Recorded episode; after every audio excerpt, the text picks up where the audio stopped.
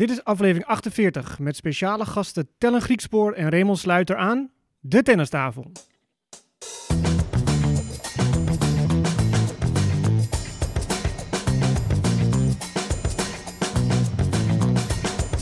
Please take your seats quickly, ladies and gentlemen. Thank you.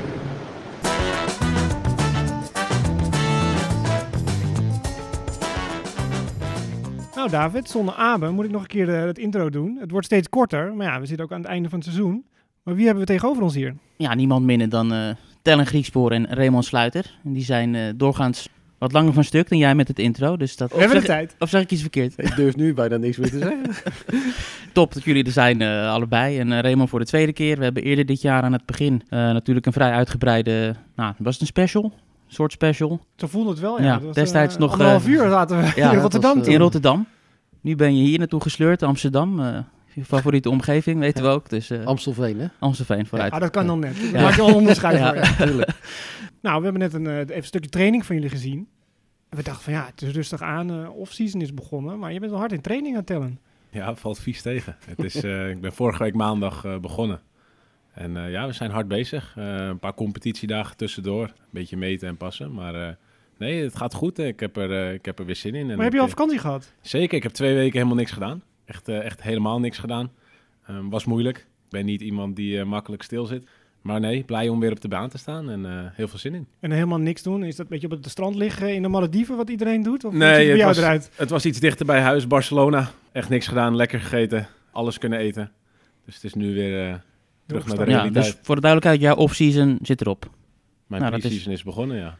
Ja, Toch, ja. inderdaad. en hoe begin je dan weer met trainen? Eh, Nou, we zijn vorige, ma- vorige week maandag wel rustig begonnen. Ehm, uit het verleden met mijn blessures. Ik ben een keer op dag twee van pre-season eh, geblesseerd geraakt. Dus dat is eh, rustig opbouwen. Best wel veel meteen op de baan gestaan. Dat kwam eigenlijk door een Franse competitie die ertussen zat. Dat doe ik nog even. Ook nog even tussendoor waar ik toch wel redelijk eh, oké eh, aan de start moest verschijnen. Nee, dus we zijn het aan het opbouwen en eh, de dagen worden steeds langer. Maar ja, je verleert het toch niet na twee weken niks doen? Nee, zeker niet. Maar eh, de puntjes moeten wel weer Ja? op die Is gezet dat wel worden. weer, dip, dip dat meteen dan, zeg maar? Voel je dat? Nou, deze keer valt het heel erg mee, moet ik zeggen. Ik sta ze eigenlijk eh, verrassend goed te raken, meteen vanaf dag één. Misschien dat ik het vertrouwen nog een beetje doortrek. Nee, het, het is wel eens minder geweest. Ja, nee, maar wij zaten op dat balkon te kijken en hij zegt heel droog tegen mij, ja, waar is het eigenlijk allemaal voor? Is het nou echt nodig dat elke dag op de baan staan van 9 to 5? Dat hoeft toch niet? Ik zei, Ja. nou ja, volgens mij is het wel belangrijk om een beetje de vastigheid eh, erin te houden. Zei hij, ja, dat zit er toch wel in. Nou, Nou ik ja, er zijn, aan. wel, er, er zijn natuurlijk wel verhalen bekend. Volgens mij Osaka, Kvitova, die eh, Grand Slams hebben gewonnen of finale gespeeld hebben. Met de dag dat ze tussendoor vrij hadden, eh, gewoon niet gespeeld. Kvitova. Ja, ja, omdat ze dan bijvoorbeeld US Open, dan te ver reizen en dan veel tijd verliezen. eigenlijk helemaal geen zin in. Waar is dat half uurtje, uurtje extra dan nodig voor op die day off? Eh, dus die hebben gewoon niet gespeeld. Dus het kan wel. Ik wil hem niet te veel op ideeën. Denemarken werd eh, Europees kampioen, toch? Die kwam Ja. van het strand. Ja, die kwamen van het strand. Dus het kan wel. Maar uiteindelijk moet je natuurlijk gewoon eh, moet je de uren maken. En nu is het ook, weet je, Tel speelt woensdag in Frankrijk competitie. Ja, weet je, je kan daarheen gaan om heel ordinair gezegd je centen op te halen en dan te kijken of het gaat. Ja, dat is ook gewoon zijn eer te na. Dan wil hij er gewoon goed bij staan. Ja, dat houdt dan wel in dat je die dagen ervoor, waarbij je misschien anders, als je niet naar Frankrijk had gemoeten, eh, nog iets rustiger aan had gedaan. Ja, dat je wel moet zorgen dat je, eh, eh, dat je weer iets meer, eh, iets meer doet deze, deze Ja. dagen. Even voor de duidelijkheid, misschien voor de luisteraar, want we horen dat wel vaker. Spelers die competitie spelen in Duitsland of Frankrijk. Hoe werkt dat precies? Ja, eh, via, via, via andere spelers. Eh, je wordt gevraagd. Ehm, ik zit al een aantal jaar bij, de, bij hetzelfde team in zowel Frankrijk als Duitsland. Coach die wilde me graag weer hebben. Dus ja, dan maak je een afspraak. Eh, dit jaar is dat voor mij eh, twee dagjes. Ja, dan is het even twee dagjes eh, wat wedstrijden spelen. En andere bekende namen nog in het team? Of... Toevallig eh, afgelopen zondag een dubbeltje gespeeld met Xavier Malis. Oh, kijk aan. Die ze ja. nog wel aardig stond te raken, dus dat was ook wel leuk. Eh, Ja, Ja, die was- speelde in Antwerpen onlangs nog wel eens goed. Halve Ja? finale, hè? Of zo. Ja, die- Samen Dubbel. met Harris, Ja, met zijn eh, bijzonder. pupil. eh, Niks voor jou, ja. Raymond, dan? Nou, ik denk niet dat wij eh, halve finale in een ATP-toernooi spelen. En dat heeft niks met eh, de dubbelkwaliteiten van Tel te maken. Het feit dat de chocolaatjes hier nog liggen is puur omdat er aardbeien in zitten. Want anders, wa- anders waren ze al weg geweest. Ja, ja. Ja, oh, oh. nou oké. Ehm, maar over je- competitie gesproken, sorry ik even inbreken. Vond wel mooi. Je speelt ook op Zandvoort competitie. Dat is Ja. ook mijn tennisclub. En ik zat met Raymond, eh zaten, je kwam terug van de US Open, dus speelde jij een potje tegen Zizou Bergs op, eh, op mijn centenkoord. en wij zaten te kijken samen en we zeiden, ja, nou ja, ik zal voor mezelf spreken. Die Bergs, een beetje rommelige techniek en eh, ik zo heel stoer nog van, nou ja, voorhand langs de lijn kan hij volgens mij helemaal niet.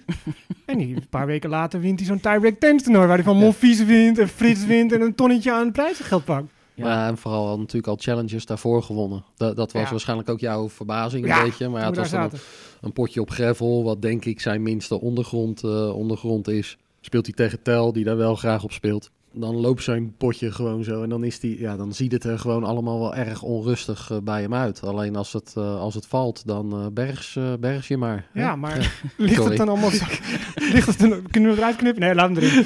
Ja, laat alles erin. Maar ligt het dan allemaal zo dicht bij elkaar en die met die jongens? Tel? Ja, ik vind van wel. Ehm, voor mij eh, ja, zit het allemaal heel dicht bij elkaar. Het is heel fysiek. Iedereen heeft een goede voorhand, iedereen heeft een goede backhand.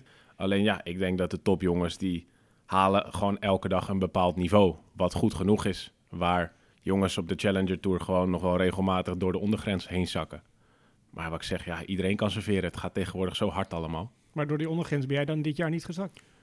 Mm, De laatste paar maanden niet meer. Eh, daarvoor ben ik er nog wel één keer doorheen gezakt. Dat was toevallig tegen Goyo. Wil ik nu ook nog wel. Oh, oké. Kijk eens. Toen eh, Onderschat hem niet. was ik volledig afwezig die wedstrijd. Nee, de laatste, de laatste maanden was die ondergrens eh, hoog. Wat was je hoogtepunt? Want iedereen, het verhaal is bekend natuurlijk van het record dat je gevestigd hebt.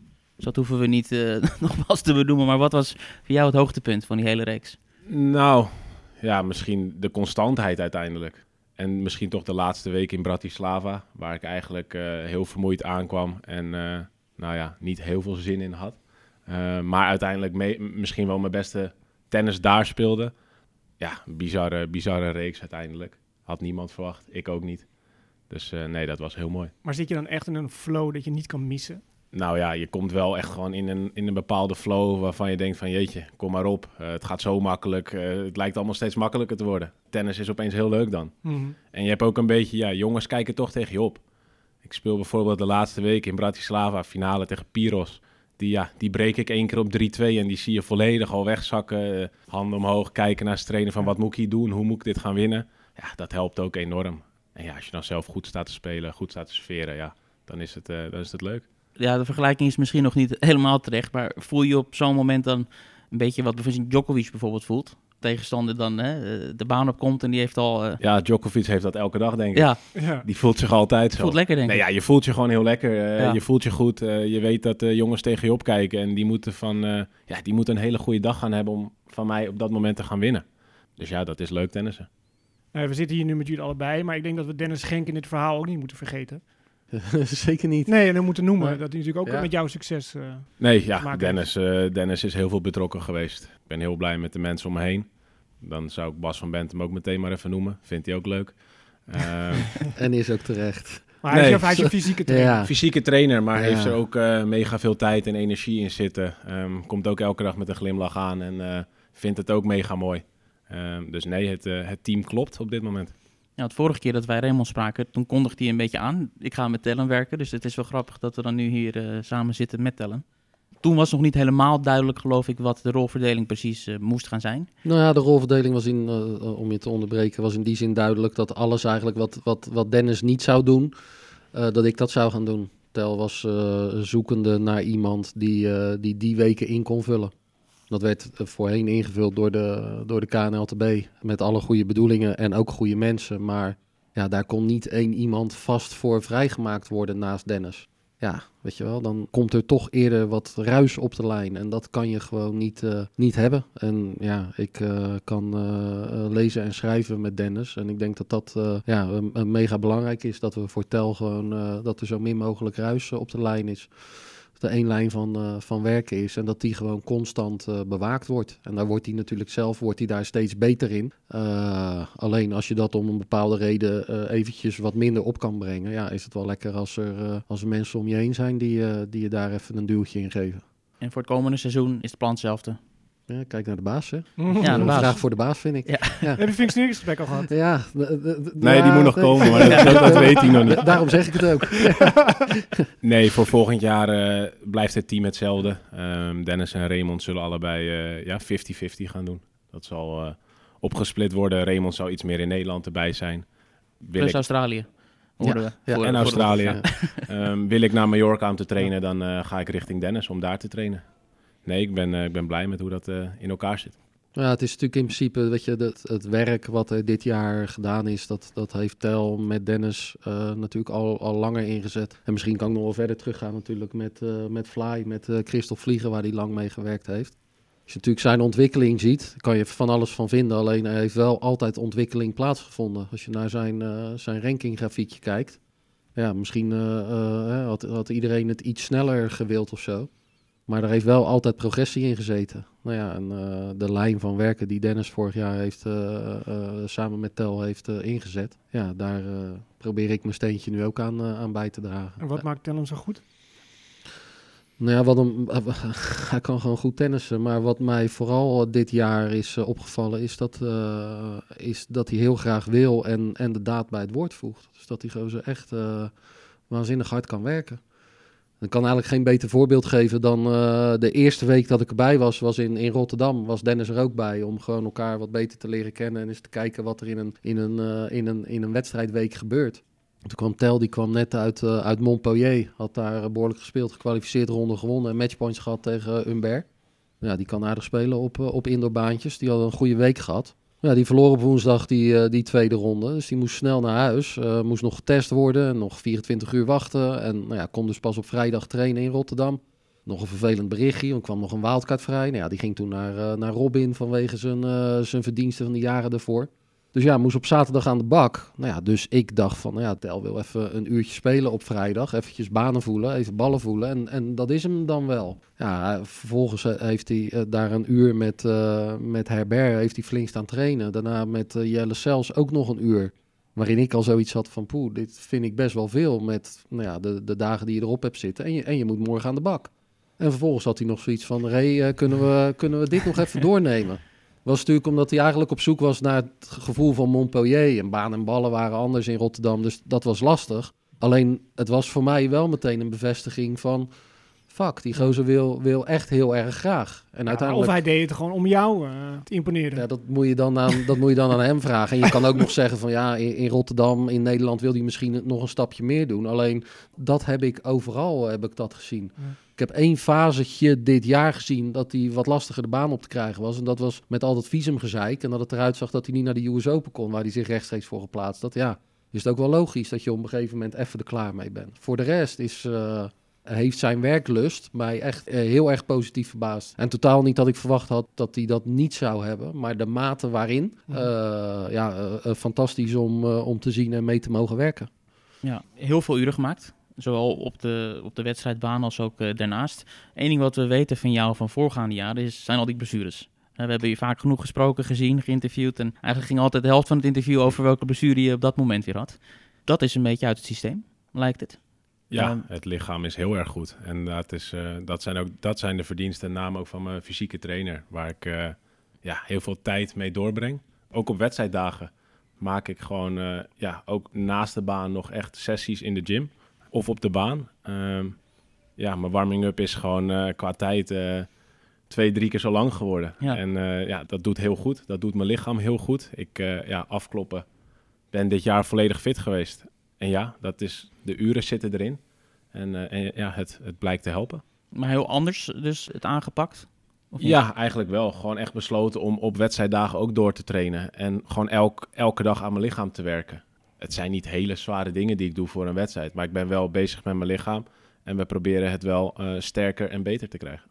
Ja, dat is ook een, toon die Bas ook meteen gezet heeft vanaf het begin dat hij erbij was. Dat eh, heeft hij echt fantastisch gedaan. Eh, door Tel meteen ervan te overtuigen van ja, natuurlijk, oké, dit, zijn, dit zijn wedstrijdweken. Maar we, we kunnen op zo'n dag meer doen dan alleen een warming-up. En wat Tel net zegt, weet je, is niet, niet mega zwaar. Alleen daarvoor gaan we, daarmee gaan we er wel voor zorgen dat jouw lichaam het gewoon eh, eh, eh, langer aan kan, die belasting. Nou ja, dat heeft zich natuurlijk uiteindelijk eh, eh, gigantisch eh, al uitbetaald eh, eh, dit jaar. Nou ja, je bent 25? Ja. Nou ja, nu ben je natuurlijk in die kracht kom je nu van je leven. Ja, dat zeggen ze. Ja. Eh, we gaan het zien, ik hoop het. Nee, ik voel me, ik voel me fysiek heel sterk. Ik voel me, ik voel me fit. Dat is ook wel eens anders geweest. Ik was eigenlijk altijd wel sterk, maar ik was nooit echt fit. Maar fit in de zin van uithoudingsvermogen of Ja? Of... Uithoudingsvermogen, eh, snelheid op de baan. Gewoon echt tennisfit op dit moment. De krachttraining heb ik eigenlijk heel erg links laten liggen. En eh, ja, we zijn gewoon veel meer tennisgericht gaan, eh, gaan kijken. Heb je het gevoel dat het nu, ja, volgend jaar, zeg maar, het echt gaat beginnen? Dat het voorwerk met alle challengers, met je, je lichaam sterk maken, alles is nu gedaan en nu gaan we pas echt beginnen? Ja, misschien wel een beetje. Ehm, zo zie ik het niet helemaal, omdat ja, ik ben al zoveel jaar bezig. Maar dit is waar je naartoe wilt. Je wilt week in, week uit eh, ATP spelen met de beste jongens van de wereld. En ja, dat dat nu dan zo is en dat dat elke week gaat gebeuren, dat is super mooi en eh, dat is eh, exciting en daar kijk ik enorm naar uit. Ja, ik ben wel benieuwd of die hele coronasituatie van de afgelopen jaren, waar tijdens jij eigenlijk je doorbraak nu Ja. hebt, heeft dat geholpen of heeft dat, is het jammer? Mm, nee, ik denk dat het voor mij, eh, voor mij heel goed is geweest. Even weg van het tennis, even weg van het reizen. Ehm, ik was op dat moment 24. Ik had er al, nou, zeg, 6, 7 jaar reizen op zitten. En je moet nog 10 jaar. Ehm, ik denk dat daar de honger naar de bal enorm is geweest.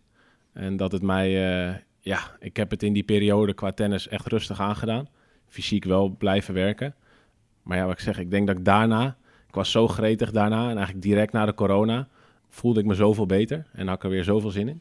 Reset. Ja, misschien wel een beetje. Toch een, eh, misschien een kleine break van het reizen en eh, van het tennis. Het is zwaar genoeg. Wat ik zeg, eh, hopelijk nog tien jaar eh, voor de boeg. Heb je twijfels gehad in die periode om door wel niet? Nee, helemaal zaken niet. Voor? Nee, helemaal niet. Die twijfel heb ik eigenlijk nooit echt gehad. Ehm, alleen met blessures heb ik die wel eens gehad. Dat ik dacht van ja, straks kan ik niet meer verder door een blessure.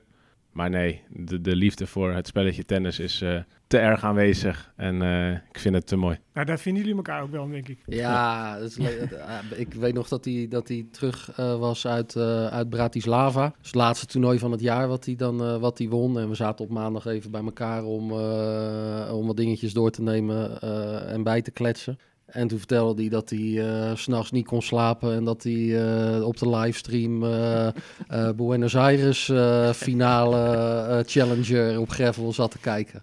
Ja, dat is natuurlijk echt, eh, het is van de lijpen, maar het is wel, het is wel, het is wel fantastisch. En, en daar, daar, daar vinden wij eh, elkaar Ja. natuurlijk eh, zeker in. Ja. Zullen we een stukje actueel eh, tennisnieuws doornemen wat er deze week eh, allemaal eh, gebeurt, David? Lijkt me goed. Dat doen we normaal gesproken altijd. Het is maandag, dus het, de week zit erop. goed. Ja, En dan nemen we het door en we hebben de Davis Cup Finals achter de rug.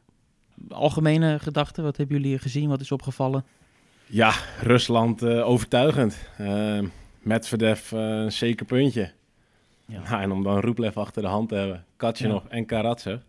het is bizar, hè? Ja. Ze winnen ATP Cup, ze winnen Billie Ja. Jean King Cup, ze winnen Davis Cup, ze hebben vijf Olympische medailles en ze winnen ook nog de junioren Davis Cup, Rusland. Ja, ongelooflijk. het is toch ongekend. Ja, mega, mega lichting hebben die op dit moment. Medvedev, Rublev. is toch lekker om op terug te vallen. En nog Katjanov, Karatsev op de bank te hebben.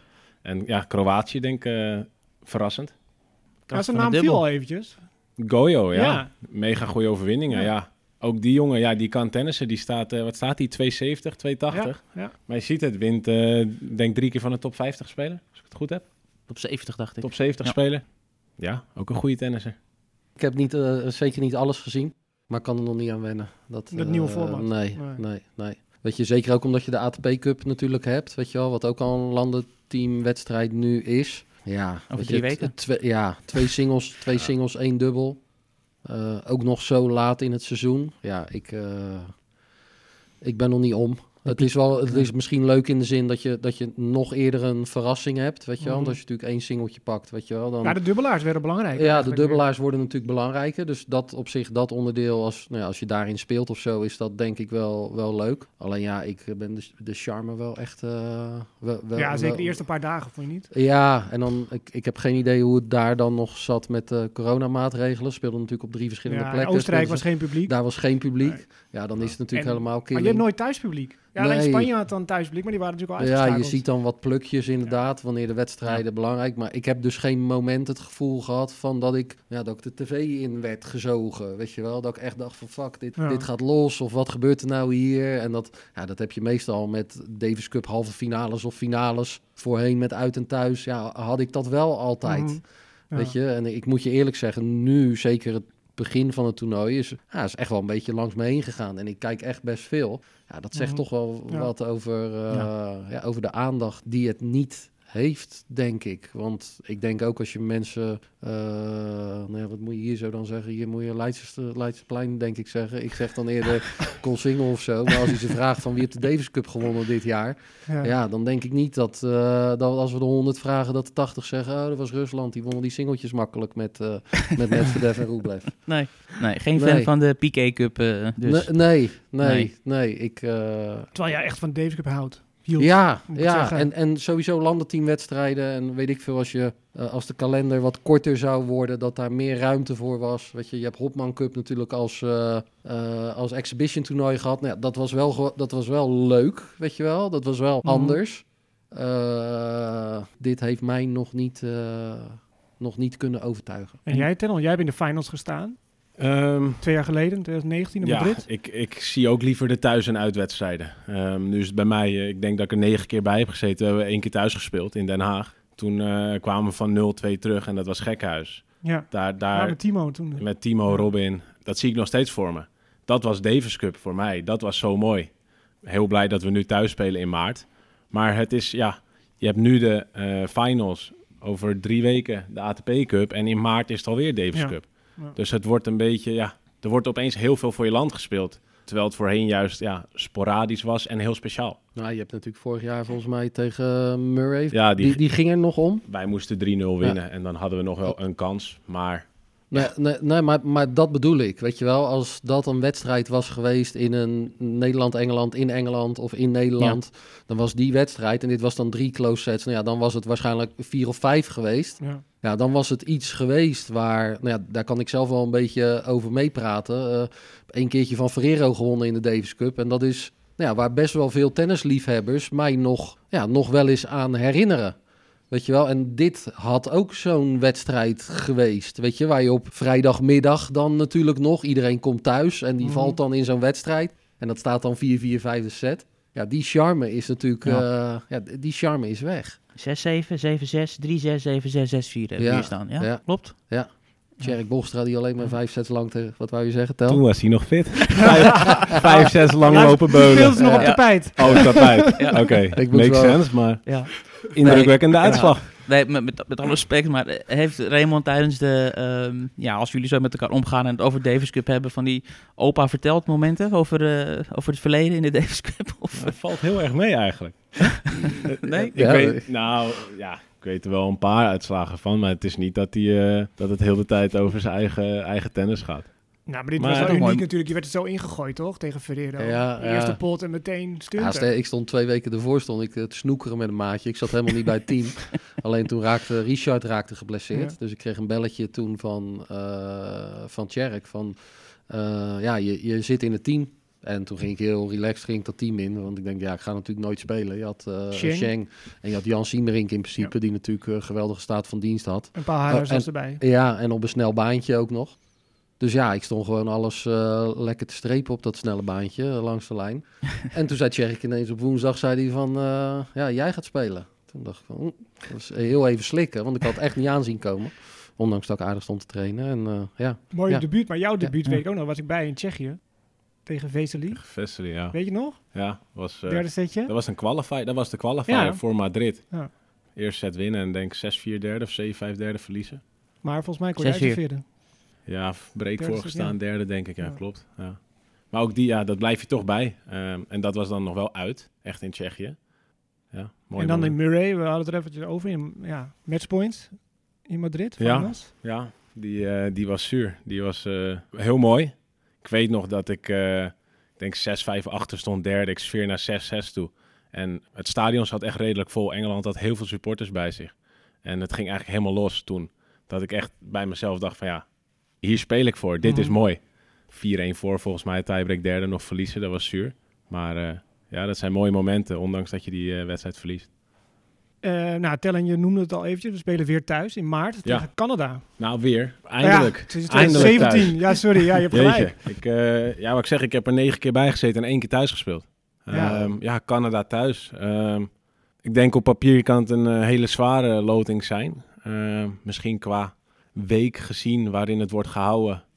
misschien als we greffel spelen thuis, dat het eh, nog wel eens goed kan uitpakken. Nou ja, als ze met hetzelfde team spelen als eh, tijdens de Davis Cup Finals, dan maak je een betere kans, denk Ja, ik. het zou mooi zijn, maar eh, Ja? wie weet. Ja, Ja. toen speelde Aulier Siem niet.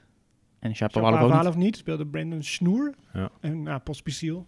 Ja, Ja, het zijn natuurlijk gewoon eh, goede tennissers, maar eh, wel van een iets ander kaliber als, eh, als die andere twee namen. Nou ja, en de verwachtingen binnen Nederland zijn nu natuurlijk wel iets omhoog gegaan. Nu jullie dik in de top 100 staan. Nou ja, wat Tel net zegt, hè, de, de week waarin het is, weet je wel. eh, komen die jongens, als ze de week ervoor Acapulco of, eh, of Dubai spelen en de week daarna Indian Wells. Het enige is natuurlijk wel dat die boys allebei een baai hebben. Dus die, die starten twee dagen later nog in Indian Wells.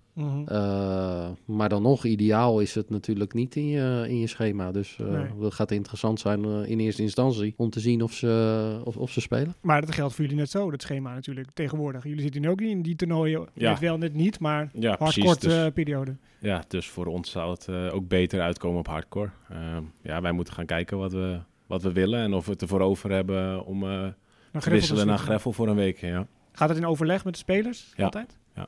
Oké. Het, is nog niet, eh, het is nog niet beslist. Nee, nee, nee. nee. Er zijn gedachten, maar... eh, Ja, ja, ja. Ja. ja, ja, ja. Ja, we hebben het steeds over jullie. Daar bedoelen we natuurlijk ook Botik mee. En ik denk dat het beeld eh, voor ons, maar zeker misschien ook voor de Nederlandse tennisfan, is een beetje dat, dat jij en Botik zijn misschien een beetje in dat gat gesprongen dat, dat Kiki misschien achter heeft gelaten in het Nederlandse tennis. Voel je dat ook zo? Ja, ja, ik denk dat het ook eh, misschien zo moest zijn. Ehm, Kiki stopt op een moment waarin wij eigenlijk allebei omhoog gingen in onze carrière.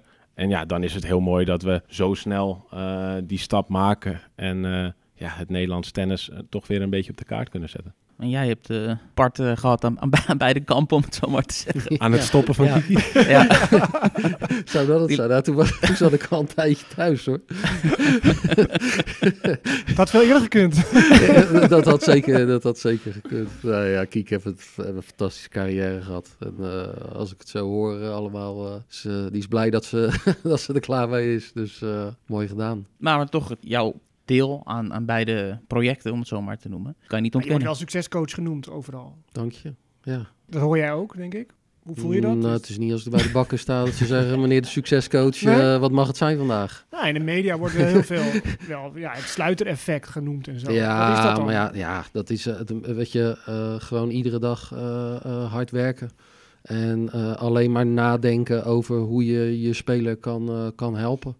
Eh, en dat heb ik bij Kiki altijd met hart en ziel gedaan. En eh, dat probeer ik nu bij Tel ook. Ik vind het waanzinnig tof. En eh, ik heb met Elise Tamaela ook geweldig samengewerkt. Bij Kiki alleen die verstandhouding was, was iets anders. Dat was iets meer, als ik het zo mag zeggen, toen wij nog samenwerkten, eh, hoofdcoach en dan assistent. Eh, ja, bij Dennis is het, eh, weet je, wij, doen alles 50-50. Wij bellen iedere avond. En nou ja, als het in een wedstrijdweek is, gaat het over de wedstrijd van Tel of gaat het over de volgende tegenstander. Het gaat over schema's, weet je. Overal wordt misschien soms nog wel iets te lang over nagedacht. Maar ja, ik vind het, ik, ik, ik, ja, ik word gewoon echt warm van binnen dat ik dat nu dus ook echt met iemand zo kan delen. Mhm. Weet je, en als ik dan terugdenk aan het feit dat, nou ja, de- toen ik de eerste gesprekken had eh, gehad met Tel en toen meteen met Dennis aan de telefoon zat. En Dennis eigenlijk als eerste zei, hij moet in de top 100. Hij moet gewoon de top 100 in, klaarsluit. En daar moeten we alles aan gaan doen. Ja, weet je wel, dat Mhm. zijn, dat zijn dingen die bij mij blijven hangen. En dat vind, ik, eh, dat vind ik mooi dat ik daar nu weer eh, een deeltje van mag uitmaken. Ik heb, nou, twintig jaar geleden stage gelopen onder Dennis. En ik vond hem technisch echt heel sterk. En hij kon het ook heel mooi overbrengen met voorbeelden uit andere sporten en zo. Vullen jullie elkaar daarin aan? Is hij de meer technische trainer? Nou, ik de denk, ik denk, denk dat je dat beter aan, eh, aan Tel kan vragen. Je, die, die werkt met ons allebei. En eh, of daar bepaalde verschillen in zitten, of dat de een misschien wat sterker is in andere dingen, dat, ik denk dat hij daar meer zinnigs over kan eh, zeggen dan ik. Dat is lekker makkelijk, hè? Dat ik dat Ja, nu zo- Ja, nee. ik vind het, dat vind ik heel moeilijk eigenlijk om, eh, om te zeggen. Ehm, ik denk dat het grootste verschil is dat de een uit Rotterdam komt en dan uit Amsterdam. Ehm, qua tennis, ja. Ehm, Dennis heeft niet heel veel bij mij veranderd sinds hij met mij werkt. Ehm, nou, Ray ook niet. Ehm. Ik vind het zelf heel fijn om niet elke dag dezelfde stem te horen. Dus ja, voor mij is het echt perfect. Mhm. Ik ben met allebei heel close naast de baan, wat gewoon enorm goed klikt. En ja, wat is het grootste verschil? De een brengt het misschien net iets ander, maar uiteindelijk zitten ze zo erg op één lijn. Waardoor het eigenlijk altijd dezelfde richting is. Mhm. Maar het is natuurlijk inderdaad altijd overlegd, weet je wel. Eh, echt, echt tot aan de training toe, weet je. Eh, vandaag was Dennis er niet bij. Ja, dus wij bellen vandaag even over de training. En de training op zich vandaag was niks bijzonders. Maar ja, om toch gewoon even dingetjes aan te nemen. Dus het is natuurlijk ook onze taak dat hij ja, eh, eh, inderdaad een iets ander accent hoort. Maar dat de strekking, de boodschap iedere keer hetzelfde is. En natuurlijk zitten wel bepaalde dingen in. Nou, wat jij zegt, dat je stage liep 20 jaar geleden bij, bij Dennis. Ja, Dennis heeft natuurlijk zo lang voor een tennisschool gewerkt. En heeft daar veel meer ervaring in. Daar, daar kan Mhm. ik wel uit putten. Hè, als je dan puur het stukje techniek eruit wil halen. Mhm. Ja, natuurlijk ben ik daar ook mee bezig. Alleen daar heeft hij veel meer ervaring in. Ja, ik eh, heb mijn ervaringen eh, met Kiki, maar inderdaad ook als oud speler. Ja, daar, daar kan ik inderdaad misschien weer wat bijdragen. Maar ja, ik heb wel het gevoel dat we elkaar daarin eh, aanvullen waar nodig. Maar ja, het is gewoon één lijn. Punt. Ja, misschien wel leuk om in te zoomen op een bepaalde wedstrijd die je gespeeld hebt eerder dit jaar tegen Djokovic op de US Open. Hoe heb je je voorbereid? Of hoe hebben jullie je op voorbereid op, op zo'n ontmoeting? Nou, ik weet alleen nog wat ik na de wedstrijd na, naar Ray appte. Eh, Drie Eh, keer achter elkaar. Ik zei drie keer achter elkaar, dit was vreselijk. Ja? Ja. dat was... eh, Haal me weg hier, haal me weg hier, haal me weg hier. Terwijl dat is eigenlijk echt helemaal niks voor hem. Nee, ik geniet er echt mega van om op die banen te spelen. Ik bedoel, ja, daar train je voor. eh, om tegen de beste speler ooit, avondwedstrijd, Arthur Ashe. Ehm, mijn voorbereiding was niet ideaal daar. Ehm, ik kwam twee dagen van tevoren aan. Ik zat met visumproblemen. Speelde eigenlijk een hele goede wedstrijd tegen Stroef. Waar ik de eerste twee sets niks te vertellen had. Ik win die wedstrijd en eh, ja, ik geef Stroef een hand. Maar het eerste waar ik aan dacht is, oh shit, nu Djokovic. Ehm, ja, hoe bereid je je voor? Ehm, ik denk dat het, het belangrijkste is van geniet er ook van. Probeer er alles uit te halen. Ja, je weet dat dat een hele moeilijke wedstrijd gaat worden. Ik, eh, ik voelde me totaal niet lekker die wedstrijd. Ik zou hem graag een keer overdoen. Ik heb daar niet het idee gehad dat ik alles eruit, tenminste, alles heb kunnen laten zien die wedstrijd. Maar dat zijn ook zijn verdiensten uiteindelijk.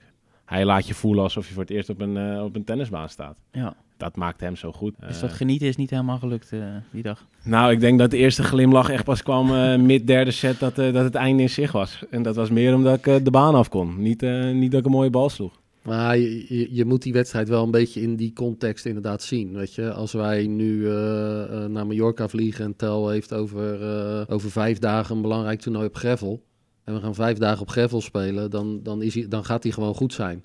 Dat pikt hij gewoon echt waanzinnig snel op. Op hardcourt, hij heeft natuurlijk gewoon een geweldig basisniveau. Alleen dat duurt iets langer. Dus dat was A. Ja, B, als je dan zo'n wedstrijd ingaat tegen Djokovic, kan je twee dingen doen. Je kan eigenlijk gewoon proberen om je helemaal buiten hem te houden. En alleen maar bezig te zijn met, met wat je zelf doet en met je eigen niveau. En niet dat je bezig bent met bepaalde tactische keuzes. eh, wat misschien bij hem iets lastiger uitpakt, maar waar je jezelf ook niet comfortabel bij voelt. Nou ja, zeker gezien de voorbereiding hebben nou ja, Dennis en ik er toen wel voor gekozen om Tel maar gewoon zo lekker mogelijk te laten spelen eh, binnen zijn eigen mogelijkheden. En niet te veel tactische aanwijzingen te geven of een tactisch plan mee te geven. eh, waarmee je het risico loopt dat je, eh, ja, dat je jezelf er eigenlijk ook een beetje uitspeelt. Daarom is het heel grappig wat Tel net zegt. Ik zou die wedstrijd graag een keer overdoen. Ja, ik zou hem ook heel graag overdoen. Want dat betekent dan ga je inhoudelijk over die wedstrijd praten. Van wat is daar gebeurd? En wat gaan we nu volgende keer proberen om anders te doen? Om er zelf beter te staan. Maar ook om te kijken of je aan de overkant meer, eh, meer zand in die motor kan, eh, kan krijgen. Ja, en die motor die, eh, die draait nog wel naar behoren volgens mij. Ja, Dus, ik, geloof, het, eh, ik geloof het wel. Ja. Ja, nou even over Djokovic, nu we het toch over, over hem hebben.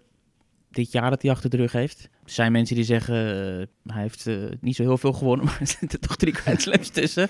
Daarbuiten misschien wat minder. Hij was maar bijna niet als nummer 1 van de wereld geëindigd. Hoe bizar Ja. is dat? Hoe kijken jullie naar, naar Djokovic, gewoon over het algemeen? Ja, ik denk qua resultaten, constantheid, ja, voor mij de beste tennisser ooit. Ondanks ik zelf ook liever naar een Federer of naar een Nadal kijk. Maar ik denk dat, ja, die cijfers die liegen niet. Plus hij doet het in een tijdperk van Nadal, Djokovic, Murray. Kan je alleen maar respect voor hebben. En eh, ja, ik zou graag die wedstrijd een keer overdoen, maar ik wil hem ook niet te vaak tegenkomen. Niet te snel in ieder geval. Ja. En als je hem tegen kan komen, waar dan het liefst? Nou, dan toch het liefst op gravel. En met Verdef? Ook op gravel. Zeker op gravel. Daar is het verschil nog ietsje groter. Ja. ja. Ja. Maar goed, dat is ook een beest. Ja, ik, ik, ik ben fan van Medvedev. Ik vind het, eh, ik vind het geweldig. is gewoon lekker zichzelf. eh, heeft maling aan de rest. En eh, als je die on-court interviews weer ziet deze week, ja, ik geniet daarvan. Ik vind het mooi. Ja. En eh, ja, het is geen, eh, misschien geen gentleman zoals Roger of Rafa, maar ja, leven mij, in de brouwerij een beetje met hem, hè? ja, voor mij heeft het, eh, heeft het, heeft het iets en ik, ik kijk er heel graag naar. Ja, dat is natuurlijk mooi. De Tel staat eh, net te trainen. Nou ja, jullie hebben een stukje staan kijken. En dan gaat hij ineens, als hij een paar returns goed geraakt heeft, gaat hij nog drie meter naar achteren. Dan probeert hij ineens zo'n vlakke schuiver probeert hij te spelen met zijn backhand, weet je wel. Maar ja, dat betekent dus gewoon dat je erdoor, dat je erdoor geraakt bent. Weet je Ja. wel, Ja. dat dat in je hoofd zit, dat die gozer... En dat is, dat, ja, dat is mooi, want dat is wel wat hij eh, bij, ons, bij ons doet met zijn teksten, maar ook zijn tennis. Weet je, want hij gaat staan en hij probeert die return te slaan. En je, je denkt van, hè, weet je, hoe, hoe, hoe, hoe doet die gozer dat, joh? Hoe speelt hij die schuiver gewoon zo van 3,5 meter achter de baseline? Hoe, hoe legt hij die bal daar iedere keer neer? Het is echt een fascinerende tennisser natuurlijk. Al die tennissers uit Nederland zitten nu cursussen te doen boven. Ik Ja. niet dat ze een filmpje van Medvedev eh, opzetten van zo gaan Nee. we die schuiver doen. Nee, zo, nee, en zo gaan we die voorhand aanleren. dat, gaat ook, dat gaat ook niet gebeuren. Nee. En, en dat maakt hem natuurlijk ook zo, zo fascinerend. Ja. Weet je wel, dat hij, eh, dat hij daarmee gewoon... eh, maar ja, zijn, als je ziet hoe snel hij is, hoe goed hij het spelletje leest, die backhand is... Ja, die, die backhand, da- daar slaat hij echt de, de, de, de, de 5 eurocent muntjes slaat Mhm. hij echt uit de baan gewoon. Ja. Weet je, is echt zo, zo bizar. Echt, eh, ja, echt genieten. En, en serveert natuurlijk Serveert, ook echt, ja, ik echt zeggen, als een ja. malle. Ja. Weet je, en ook dat technisch, weet je wel. Ik heb echt het gevoel, en ik zat toevallig, zat ik van de week, zat ik, wat heette het, Breaking Point, de documentaire met Marty Fish Ja. en Andy. Roddick. Ja. En dat Roddick op die manier is gaan serveren met die snelle beweging, dat iemand tegen hem gezegd is, sla die bal zo hard mogelijk een paar keer naar de overkant. Nou, die sloeg hij zo. En toen zei die trainer van, ja, dan blijven we zo serveren. Dat gevoel heb ik bij Medvedev ook. Ja. Daar gaat natuurlijk staan en stuit twee keer met die bal, gooit hem op. eh, Ja, en dan moet gewoon zo hard mogelijk op die thee. Ja, Ja. en hij scheidt aan alles. Ja, Gewoon. Ja, ja en dat, dat werkt natuurlijk ook Ja. wel, weet je wel. Dat, dat scheidt aan alles. Dat heeft Ja. hij in die interviews. Maar dat zie je natuurlijk ook wel aan de manier waarop hij, eh, waarop hij speelt af en toe. Ja. Dan heb je een keer een breakpoint na anderhalve set... en dan komt er een eh, tweede service 220 door het midden. Ja, dus allemaal niet waar we aan denken met percentage tennis. Maar hij doet het en hij, nou ja, wat je net terecht zegt, staat gewoon, was gewoon bijna nummer 1 van de wereld. En jij Tellen, ben jij iemand die zich aanpast aan de tegenstander? Of leg jij jouw spel op aan de tegenstander? Hoe zie je dat? Ik denk dat ik in het verleden iets te vaak naar de tegenstander keek. Nu, ja, 50-50. Dus ik, ja, af en toe kleine aanpassingen naar de tegenstander toe. Maar ik probeer weer wel steeds meer van mezelf uit te gaan. Alleen ik denk, ja, ik denk dat het positief is dat ik de mogelijkheden heb om naar de tegenstander te kijken. Maar daarin ook weer uitkijken dat ik mezelf niet verlies en mezelf Mhm. dingen ga opleggen. Waardoor ik zelf eh, minder ga spelen. Is er een, zeg maar, soort handtekening van Tellen? Dit, dit patroon of deze slag is echt wel die ik, die ik heb. Weet je, dan Medvedev die schuiver langs de lijn. Ja. Maar heb jij ook zoiets? Is het allemaal gewoon allround en dat is jouw kracht? Ja, ik denk dat het grote deel allround is. Ehm, ja, ik zou zeggen mijn voorhand, daar doe ik de meeste damage mee. Maar ja, ik vind het ook mooi om eh, twee stappen terug te zetten en eh, ballen te gaan halen. Soms tot frustratie van de trainers. nou, ik, ik, ik kan alleen maar zeggen dat dat erg meevalt. Ja, maar jij stond op het altijd moment- op het baselijntje. Ja, nee. Je deed nooit een stap naar achteren. Nee, tuurlijk, tuurlijk. Maar ik had ook niet zoveel mogelijkheden als, eh als Tel. Ik kon een paar dingen kon ik behoorlijk goed en daar hield ik me ook aan. En de rest kon ik voor geen meter, dus dat moet je dan ook niet doen. Dus voor mij was het qua spel heel duidelijk, wat, wat Tel net zegt over die paar meter achter de baseline. Voor hem is het anders, want hij, hij kan gewoon veel. Alleen die voorhand die richt wel de meeste schade aan. En eh, hij heeft dit jaar regelmatig 2 of 2,5 meter achter de baseline gestaan, ook wel met returns. Alleen soms eh, eh, richt zijn voorhand dan nog meer schade aan. Alleen dan is het niet direct, maar dan is het in zwaarte. Weet je wel, hij, hij, dan, dan speelt hij hem wat hoger en wat zwaarder. En dat is voor heel veel gasten is dat ook, eh, is dat ook moeilijk. Dus ik vind, ik vind zijn voorhand wel echt buiten categorie. En dat is ook wel echt een, een grote pijler eh, waar zijn spel eigenlijk omheen eh, gebouwd is, vind ik. Ja, we hadden eerder dit jaar ook een opname. Voordat je al die, eh, al die challengers achter elkaar won. En toen, toen hadden we het over, over jou en over Botik. En maakten we de vergelijking zoals iedereen dat wel een beetje doet. En ja, we zeggen maar wat altijd. Dus, eh, Nou, jij. ja, dus, dus, jezelf. dus, je, dus eigenlijk hebben wij jou groot gemaakt, willen wij zeggen. Want, want wij hadden het over dat ja, bij Botik is het toch meer aanwijsbaar wat de wapens zijn. En, en dat leidde dan vervolgens weer tot de uitspraak dat hij misschien meer potentie heeft. Eh, begrijp je dat? Dat er zo gedacht wordt? Ik snap zeker wat mensen, Ja. wat mensen daarmee bedoelen. Maar is dat terecht? Om zo te denken? Of, of heeft een bepaalde slag duidelijk eh, hebben of een bepaald wapen, dat maakt helemaal niet dat je daardoor meer potentie hebt of zo? Ja, ik denk, eh, weet je, als je ze naast elkaar neerlegt, weet je, heeft, heeft Botik misschien iets meer, en dan heb ik het niet over de, over de voorhand, maar iets meer easy power. Eh, eh, ik denk dat Botik iets harder serveert dan Tel, maar ik denk dat Tel scherper serveert dan Botik. Eh, over het algemeen, Botik, als hij ze heerlijk voelt, eh, zal die ook aan een percentage van, van 70, 75 komen. Maar die zal ook setjes hebben dat hij aan 40 zit. Eh, die, heb ik, die heb ik ook wel gezien. Dat is dan extreem. Weet je, Eh, dat gaat met Tel niet gebeuren. Die zit altijd tussen de, tussen de 60, 70 en soms als, het- als die goed serveert 72, 73, 74 eh, procent eerst service. En waar, waar Boot dan eerder de 220 aan zal tikken, zit Tel aan 200, 25. Alleen die zitten iets scherper. Alleen dat verandert natuurlijk alweer het, het, het hele, Ja. je, je, je, je hele spel. Weet je, Boot zijn backhand vind ik echt buiten categorie. De manier hoe die bal eraf komt zonder eh, zichtbaar iemand veel moeite te zien doen. Ja, dat is echt wel buiten categorie. Maar als ik hun voorhands weer naast elkaar zou doen, ja, eh, eh, Boot misschien ook, nou ik, nog niet eens meer power. Maar dan kies ik weer voor de, voor de voorhand van Tel. Omdat hij daar gecontroleerder mee speelt. Omdat hij daar verschillende balbanen mee kan spelen. Eh, dus ja, weet je, om die gasten naast elkaar te leggen, dan ja, daar zouden we, zouden we een hele podcast aan kunnen, Ja, kunnen wijden. Ja. Die, die tijd Ja. hebben we niet, want. Tellen moet zo naar yoga, ik Ja. Ja, Ja, dat hoort er ook bij. hoort er ook bij. Ja, eh, Zit je te lachen? Ja, Ik ga- het heel serieus te houden. ik Ik, wil hij niet. gaat niet mee. Hij komt er onderuit. Hebben ze zo'n legging voor hem? Ja. de, er, er stond een fotootje en eh, erbij eh, eh, yoga stond er in de, in de appgroep die we met, eh, met begeleiders die we met Tel hebben. en toen zei Tel meteen van, eh, ja, ik ga het doen als Ray het ook doet. Hij denkt, dan valt er nog ja. wat te lachen, maar ik moet hem helaas teleurstellen. Ja, dus we laten jou zo gaan. En blijf jij nog even zitten voor Eh, wat wat jullie nieuws. willen, helemaal prima. Ranking dingetje. Is dat tussen jullie nog iets wat? Jij staat 65. Jij was 46, je highest Ja, ranking hoofd. Klopt, ja. Is dat nog een, Ehm, eh, staat er nog iets op? Een, eh, Nee, nog niet. Nog Een niet. Tatoeage? Eh, een- Nee. Ajax-tatoeage bij, eh bij Ja. Raymond. kruisjes? Zo? Nee, ja. zo gek zal dat niet Dan worden. zal je eerst een slammetje moeten winnen en dan doe ik het nog steeds niet hoor. Oh, oké. nou, oh, kijk, het is al bespreekbaar. Ja. Nee, eh, nee, nog niet. Eh, misschien als ik iets dichterbij kom, dat het dan iets meer porren wordt bij elkaar. Maar eh, nee, het is, een, het is een mooi doel voor komend jaar. Dat is wel je doelstelling top 50 of hoger? Of wat is... Ja, en ik denk gewoon een eh, jaar lang solide zijn op, eh, op de ATP-toernooien. En eh, ja, laten zien dat ik, het, dat ik daar thuis hoor. En waar ga je beginnen? Ik ga beginnen in Melbourne. een week daarna Adelaide. En dan terug naar Melbourne voor de Australian Open.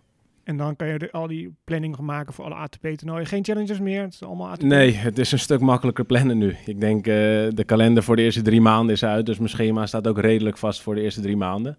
Zin in. Eh, mooie toernooien, grote toernooien. Eh, mooie uitdaging. Ja, we hebben er ook zin We hebben in. er ook zin in, ja. Het jongens in de top 100. En Rans kan niet vergeten Ja. natuurlijk. Ook eh, gewoon slam niveau. Dus eh kan een Ja. heel mooi jaar worden. Ja, nou ja, wat net al voorbij gekomen is, het, je merkt gewoon, weet je wel, met, met Boot was het natuurlijk echt extreem, weet je wel, met die US Open. Eh, maar wat Tel ook met die challenges heeft gedaan, wat, wat Aran eigenlijk ook gedaan heeft, ja, dat het gewoon weer eventjes na Kiki, en dan moet ik ook wel Robin eh, eh, daarvoor nog noemen, weet je wel, ja, dat het gewoon echt weer, eh, weer wel weer leeft. En dat Ja. mensen inderdaad, dat wij als... Geboosterd. Nederlands tennis Nou geboosterd. ja, dat we, ja, nou ja, Ja. inderdaad. En dat we als tennisliefhebbers... Ja, ja. En wij hebben allemaal onze belangen daarbij. Maar dat we ook vooral als tennisliefhebbers zoiets hebben van... Ja, fuck, ik ben gewoon Ja. echt benieuwd naar, eh, naar komend seizoen. Nogmaals, dankjewel Tellen voor je tijd. Jullie ook bedankt. veel succes. Geniet van de yoga. Ga ik doen. En, eh, ik zal een fotootje doorsturen. Ja, ja. Hij doet het goed altijd, vind ik, met media en zo. Hij praat makkelijk en Hij doet het heel goed. ja, Ja, eh, absoluut. op top professional ook wel, denk ik. Ja, ja, maar het, is ook, het zijn ook geen... eh, eh, misschien dat dat meer komt straks als die, eh, als die nog eh, één of twee stappen gaat maken op de ranking. En er moet zoveel interviews doen dat het, ja, dat het Ja, een beetje de doorsnee antwoorden zijn. Maar ik heb ook het gevoel dat het dat niet is. Weet je wel? Nee. Hij, is echt, hij zit echt gewoon in het gesprek. En hij is ook niet bang om wat te zeggen, maar zegt alles wel gewoon op een nette manier. Dus eh, Ja. ja, Nou, je kan altijd beginnen over een challenger in Argentinië. En dan eh, staat hij weer aangeleid. Ja. Dus, hè, ja, ja, dat is, het is wel echt een. eh, het, het, ja, het is echt op alle Ja. fronten een, eh, een verademing voor mij om, eh, om mee te werken. Ja. Ja. Heeft het consequenties voor jou dat hij nu een managementbureau heeft? In de zin van? Weet ik niet, contracten, eh, afspraken. nee, dat spreken wij gewoon samen af. Nee, en ik, ik ken het managementbureau eh, ken ik goed. eh, want ze hebben Kiki ook vertegenwoordigd. Ah, En dan was het heel duidelijk dat zij de, eigenlijk de, de internationale zaken, zoals contract met kledingsponsors, racketsponsors, eventueel startgeld bij een groot challenger of zo, of als je dus hoger komt bij ATP-toernooien, dat zij dat voorzien en dat de, de, de markt in Nederland eigenlijk en alle dingen die in Nederland spelen, dat, eh, ja, dat wij die gewoon binnen het team oplossen. Ja, Dat weten misschien mensen helemaal niet. Maar hoe werkt dat met het prijzengeld? Want het ATP betaalt prijzengeld uit. ja? Dus jij hebt een toernooi gespeeld. Dan heb je een paar Ja. ronden gehaald. En Ja. dan stuur je een factuurtje? Of hoe werkt dat? Ik moet je eerlijk zeggen dat, ja, dat, dat voor mij is natuurlijk ook alweer twintig jaar eh, geleden. Dus vroeger kreeg je nog wel eens gewoon een check mee. Volgens mij wordt nu gewoon alles voor die gasten overgemaakt. Eh, moet je even inderdaad een handtekeningetje zetten. En moet je denk ik af en toe even een verklaring hebben. Zodat Mhm. je hem thuis kan laten zien dat het belasting al ergens afgedragen is. Ja, want het de toernooi rest, eh, maakt het prijzengeld over zes weken van tevoren aan de ATP. De ATP betaalt de spelers. Oké, Toch? Oh, dat weet, dat, dat kan, wel, kan wel zo zijn, maar dat weet ik helemaal niet. Nee. Denk je Als er je een het- insider aan tafel het, te hebben? eh, ja, eh, als, je het over, als je het over geld wil hebben, dan moet je echt- Reven en een uh, Jacques Shift. eh, Ja, als je het over geld wil hebben, dan moet je echt heel snel iemand anders uitnodigen. Zijn er hier vast nog wel een paar in het die daar, eh, die, die Ja, daar, die heel meer, die, die Ja. daar meer van weten. Maar eh, nee, nee, ik dacht dat de nee, route was. nee. Maar goed, dan... eh, nee. maar het is misschien wel een mooie brug om het over Ja. ATP, WTA eh, te hebben. Want je hebt Ja. met Kiki natuurlijk het wel meegemaakt hoe dat allemaal werkt aan de WTA-kant. Ja. Nu misschien dit jaar nog niet helemaal, omdat het veel challenger was. Maar komend jaar echt ATP, Grand Slams en, Ja. en dat hele verhaal. Is er al iets van een, een verschil merkbaar voor je hoe het bij de WTA werkt anno 2021 en bij de ATP, die, die werelden, de contrasten? Nee, vind ik niet. Eh, ik heb bij de. eh, eh, wat je vaak hoorde vroeger was nou, dat het vooral haat en nijd was op de WTA-tour en, eh, en, en, en op de ATP-tour eigenlijk niet. Heb ik hebben heel weinig van meegemaakt. ook bij de, haat nijd op de ATP. Nee, nee ook daar, ook daar inderdaad niet. En dus ook op de WTA-tour niet. Nee, gewoon een manier van werken en omgaan met andere coaches. Ja, gewoon echt heel weinig, eh, eh, heb ik nog heel weinig eh, verschil eh, eh, gemerkt. En de organisaties aan zich, hoe is het daarmee samenwerken of speelt niet echt? Ja, speelt niet echt, weet je wel. eh, eh, dat, en dat ligt ook vaak, dat ligt ook vaak niet aan een organisatie, maar dat ligt aan personen. Hm. Je hebt een aantal supervisors, weet je wel, hè, die, die, die, die eigenlijk over het toernooi gaan. Ja, de ene, daar weet je van dat hij alles hartstikke strak regelt en eh, het meteen meldt als, als een regenpauze geweest is hoe laat je gaat starten. En bij een andere weet je dat je erachteraan moet zitten. Maar het is niet zo dat dat bij de WTA veel slechter is dan bij de ATP of andersom. Nou ja, de Ja. WTA die komt nu wel echt krachtig naar buiten. Ja, Hè, ze laten nu echt zien op te staan voor hun speelsters. Ja. Pong, moet ik voor jou zeggen. Pong, ja. ja. Hoe vind jij dat een hele kwestie? Nou ja? Dit is natuurlijk ongekend, weet je wel. Dit is echt ongekend dat een organisatie eh, opstaat, weet je wel. De, de- enige kanttekening die ik er een beetje bij heb is... Je, je- je bent ooit wel China ingegaan en het betreft nu een, een tennister. Maar ja, er zijn natuurlijk wel... daarvoor natuurlijk ook al Ik dingen. wou net zeggen, eh, als bepaalde journalisten iets zeiden of zo wat niet kon, eh, eh, wat niet sportgerelateerd was, ja, dan waren ze ook wel eens even een paar maandjes weg. Mhm. Weet je wel, dus dat, dat, dat heb ik er wel een beetje mee. En, en waar trek je natuurlijk de lijn? Mhm. Nou ja, zij hebben de lijn hier getrokken en ja, Nou ja, zolang zij niet live gewoon Ja. eh, in beeld is, eh, Ja. gaan de toernooi niet door daar. ja, Dus en er zijn, gaat eh, heel veel geld om. en er zijn heel veel grote toernooien, dus dat gaat ook, dat gaat heel veel spelers, speelsters gaat dat, gaat dat geld kosten. Alleen zo is dit is natuurlijk wel eigenlijk wat het, wat het zou zijn, of wat het zou moeten zijn. En nogmaals, de kritische kanttekening die ik er wel bij kan zetten is, ja, gaat straks wel weer gewoon naar Doha, weet je wel? Mhm. Eh, ja, ja, waar- ook dingen. Ja, als je op mannen valt of als vrouw op vrouw valt, dan eh, eh, ben je daar ook niet echt, eh, ben je daar ook niet mega welkom. Staan ze niet met open armen. Dus ja, dat, dat blijf je wel gewoon doen. Dus waar trek je, Mhm. ja, waar, waar, waar trek je de grens? Ja, maar in Eh, dit geval staan ze echt op voor een lid van de Ja, WTA-groep, zeg ja, maar. ja. Die daar en je ziet eh, meteen dat de andere organisaties daar wel eh, heel voorzichtig mee zijn. heel voorzichtig mee zijn. Weet je, die hebben daar natuurlijk gewoon nog business zitten. En het, het IOC helemaal. Ja. ja, we hebben natuurlijk straks de winterspelen daar zo. Mhm.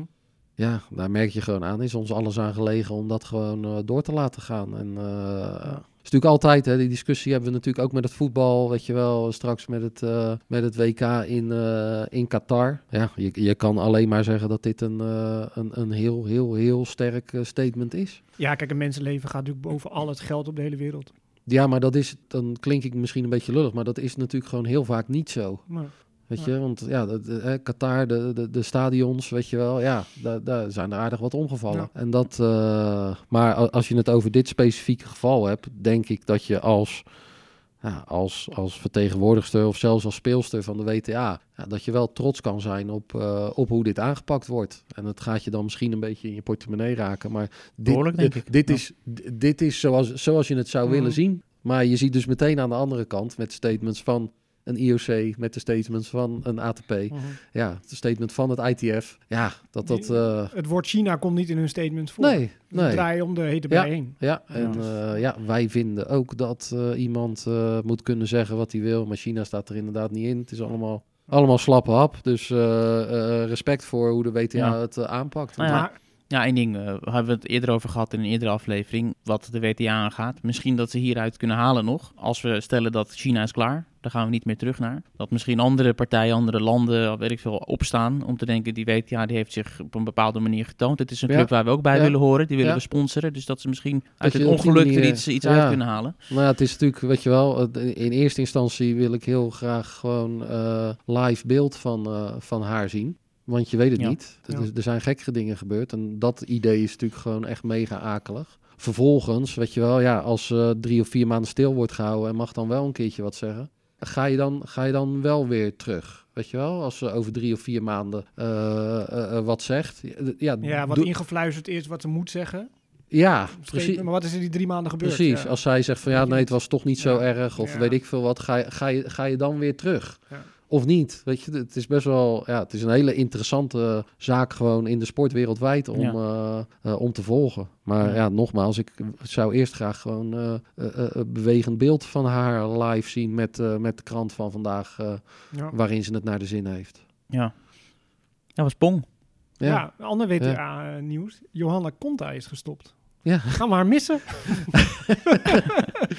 Nou, ik kan niet zeggen, ik heb het inderdaad van de week gelezen, maar dat ik nog in de weken daarvoor vaak aan eh, Johanna Conta eh, gedacht heb. Maar Nee. ja, nou ja, Ja, of- voormalig nummer vier in mijn Ja. hoofd. Ja. Dus ja, wel een interessante carrière. Een belangrijke wedstrijd gespeeld tegen Nee. Kiki Zo. toen, Rome. eh, ja, ja, ja, ja, dat was inderdaad, dat was een, eh, dat was een lelijke inderdaad eh, voor Kiek en, eh, en voor mij.